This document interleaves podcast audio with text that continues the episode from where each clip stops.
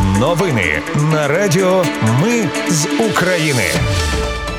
Вітаю, це Радіо Ми з України. Мене звуть Анастасія Вихор, і за мить розповім вам про головні події тижня, якими жила Україна.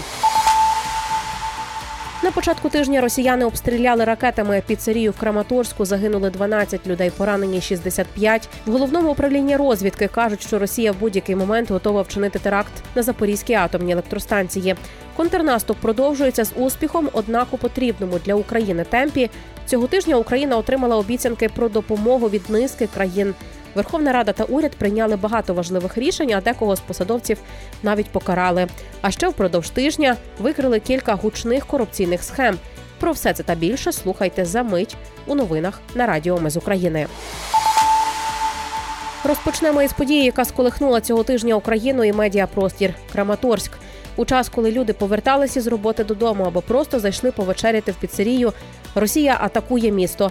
Двома ракетами Іскандер з різницею в 30 секунд б'є по закладу громадського харчування і селищу Біленьке, що неподалік Краматорська. З під завалів підняли 12 тіл людей, серед них три дитини. Дівчатам 17 і 14 років.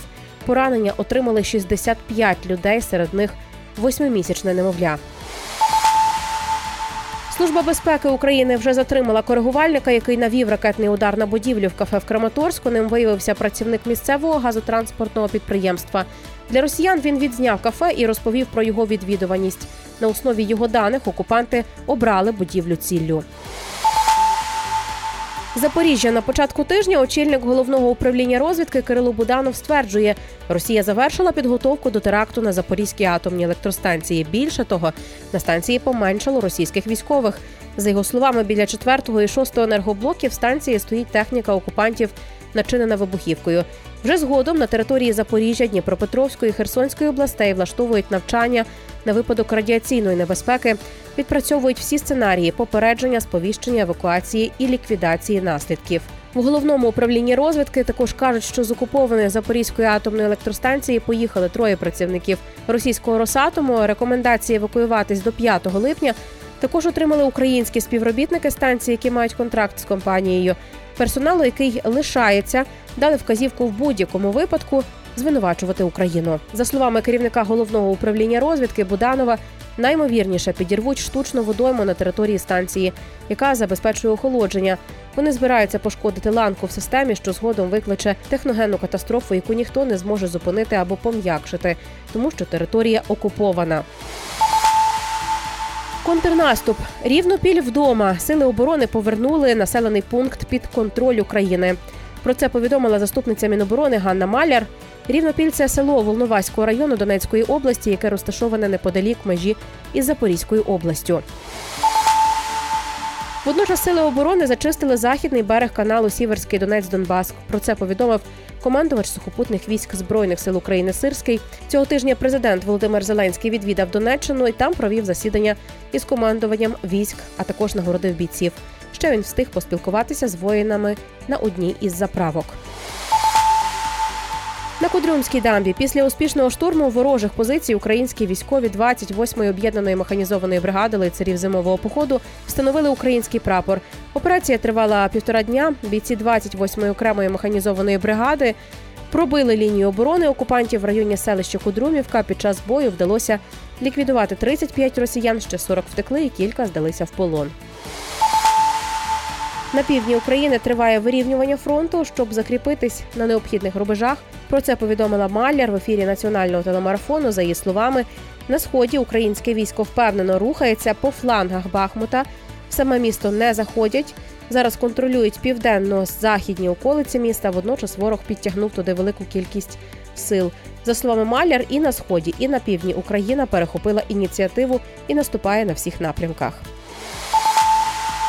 А тепер про допомогу. Уряд Швеції не дозволив реекспорт майже сотні танків Леопард 1 які мали після модернізації в Німеччині передати Україні. Про це йдеться в комюніке, що є в розпорядженні Європейської правди. Федеральна рада Швеції 28 червня відхилила запит компанії ROAXCA щодо 96 танків Леопард 1 А 5 на підставі законодавства про нейтралітет. Зазначені танки зараз зберігаються в Італії і в небоєздатному стані. Їх планували привезти до Німеччини для модернізації, а вже після того передати Україні як військову допомогу. Сполучені Штати Америки виділяють Україні новий пакет військової допомоги в списку 30 бойових машин Бредлі, 25 бронетранспортерів Страйкер, боєприпаси для Хаймерс, Патріот та Стінгер і протитанкова зброя, а також обладнання для розмінування, стрілецька зброя та понад 22 мільйони патронів до неї, а ще тепловізійні системи та прилади нічного бачення. Рада закордонних справ Євросоюзу затвердила додаткову військову допомогу Україні у розмірі 3,5 мільярди євро. Її спрямують в Європейський фонд миру. Водночас Угорщина чергове заблокувала транш військової допомоги Євросоюзу для України на близько 500 мільйонів євро. Міністр закордонних справ Сіярто невдоволений тим, що в Україні угорський ОТП банк в списку міжнародних спонсорів війни від НАЗК. Водночас там готові розблокувати пакет допомоги, якщо банк виключить з нього. Генеральний секретар НАТО Єн Стольтенберг заявив, що про майбутнє членство України в альянсі говоритимуть вже після липневого саміту у Вільнюсі. Він впевнений, що союзники надішлють дуже сильний сигнал підтримки Україні. Про це він сказав в Брюсселі перед початком зустрічі лідерів ЄС. За його словами, зараз найважливіше зберегти суверенність України, бо без цього не буде сенсу обговорювати її членство в НАТО. Водночас на саміті очікується оголошення нових зобов'язань щодо військової підтримки Україні. Додав Стольтенберг і згадав про мультипрограму з підвищення сумісності збройних сил України з арміями альянсу. Ну і про суди і корупцію на початку тижня. Нарешті в Києві суд оголосив вирок у справі про вбивство херсонської активістки Катерини Гандзюк. Суд над Владиславом Мангером та Олексієм Левіним тривав понад три роки. Мангера обвинувачують у замовленні нападу, але він, за даними слідства, стежив за Гандзюк і організував напад. Владиславу Мангеру та Олексію Левіну присудили по 10 років ув'язнення. Також вони мають виплатити родині Гандзюк компенсацію в розмірі 10 мільйонів гривень. Нагадаю, 31 липня ще 2018 року невідомий облив Катерину Гандзюк сульфатною кислотою. Опіки становили понад 40% тіла. Вже 4 листопада Катерина померла. Національне антикорупційне бюро і спеціальна антикорупційна прокуратура повідомили про підозру голові Тернопільської облради та двом заступникам голови Тернопільської обласної військової адміністрації. Вони нібито вимагали близько 2,5 мільйонів гривень у підприємця, аби облрада підписала акти виконаних робіт з будівництва та ремонту інфраструктурних об'єктів. За ці кошти вони також обіцяли погасити борг Тернопільської обласної військової адміністрації перед підприємцем за вже виконані та прийняті в 2022 році роботи. Вищий антикорупційний суд арештував очільника Тернопільської облради Михайла Головка на 60 діб з правом на заставу у 805 тисяч гривень. Однак із СІЗО Головко вийшов, бо гроші на його заставу таки знайшли. В Україні перевірять спосіб життя воєнкомів та те, наскільки відповідають їхні декларації цьому способу життя. Про це заявив перший заступник міністра оборони України у ефірі національного телемарафону. Також Павлюк повідомив, що НАЗК, ДБР, СБУ і Нацполіція перевірять виконання завдань і всі скарги на воєнкомів. Одеського воєнкома Євгена Борисова, у якого знайшли віло в Іспанії, звільнили. Речниця Сил оборони Півдні Наталія Гоменюк заявила, що його обов'язки виконує заступник. Корупцію воєнкома правоохоронці вже перевіряють. Володимир Зеленський цього тижня виступив за легалізацію медичного канабісу в Україні. Під час виступу у Верховній Раді він пояснив це необхідністю доступної ментальної та фізичної реабілітації, зокрема для воїнів та ветеранів. Мають бути відповідні наукові дослідження та контрольоване українське виробництво з урахуванням найкращих світових практик.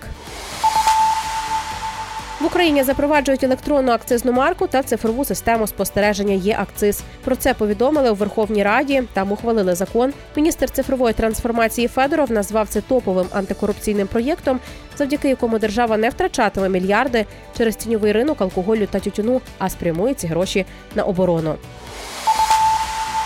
Ще президент Володимир Зеленський підписав цього тижня закон про доплати військовим. Тепер військовослужбовці знову щомісячно отримуватимуть додаткову винагороду від 30 до 100 тисяч гривень. Доплату виплачуватимуть на умовах, у сумах та за порядком, встановлених урядом. Водночас доплати строковикам лишили на рівні 6 тисяч гривень на місяць, а курсантам 2350 гривень на місяць.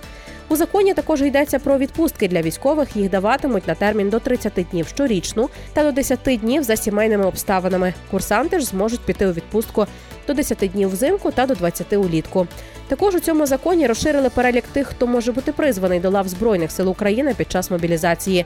Тепер зможуть мобілізувати тих чоловіків, які мають родичів з інвалідністю. Хіба що за цією людиною немає більше кому доглядати.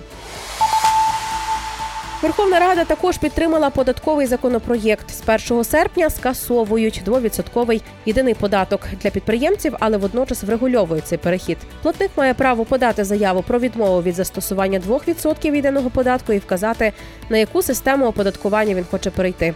Якщо цього не зробити, то система автоматично перекине його на оподаткування, яке було до переходу на 2%. Новостворені суб'єкти господарювання, які з дня державної реєстрації обрали 2% єдиного податку, автоматично вважатимуться платниками єдиного податку третьої групи зі ставкою 5%. З 1 серпня також частково скасують чинний мораторій на проведення перевірок для підакцизних товарів, це алкоголь, тютюн і паливо, а також для грального бізнесу та фінансових послуг. А вже з 1 жовтня повертається відповідальність за невикористання реєстратора розрахункових операцій. Ну і на завершення про покарання для деяких посадовців від кабінету міністрів за те, що не доглядали за укриттями. Кабмін ухвалив низку кадрових рішень через стан укриттів у столиці та по країні. Міністр з питань стратегічних галузей промисловості Камишин буде координувати та контролювати все, що пов'язане з укриттями. Догану оголосили голові Київської міської державної адміністрації Кличку та очільнику Київської міської військової адміністрації Попку, а також головам низки райдержадміністрації в Києві. Голів Деснянської та Святошинської райдержадміністрації в Києві звільнили, а тимчасово виконувачів обов'язків голів Дніпровської та Подільської райдержадміністрацій звільнили від тимчасового виконання обов'язків. Також звільнили голів Житомирської, Білоцерківської та Конотопської райдержадміністрацій. Водночас відповідальність за неналежний стан укриттів посилили у місцевих адміністрацій та органів місцевого самоврядування. Є час до 25 липня, щоб навести лад в сховищах. Це були підсумкові новини тижня на радіо Ми з України. Їх підготувала я, Анастасія Вихор. Наші новини про те, що реально відбувається в Україні. Ми не робимо новини, зважаючи на чиїсь політичні чи бізнес-інтереси, лише реальні факти. Якщо на вашу думку те, що ми робимо, важливо, підтримайте нас. Заходьте на сайт Ми з України.ком та тисніть кнопку Підтримати. Почуємося. Радіо Ми з України. Перемагаємо разом.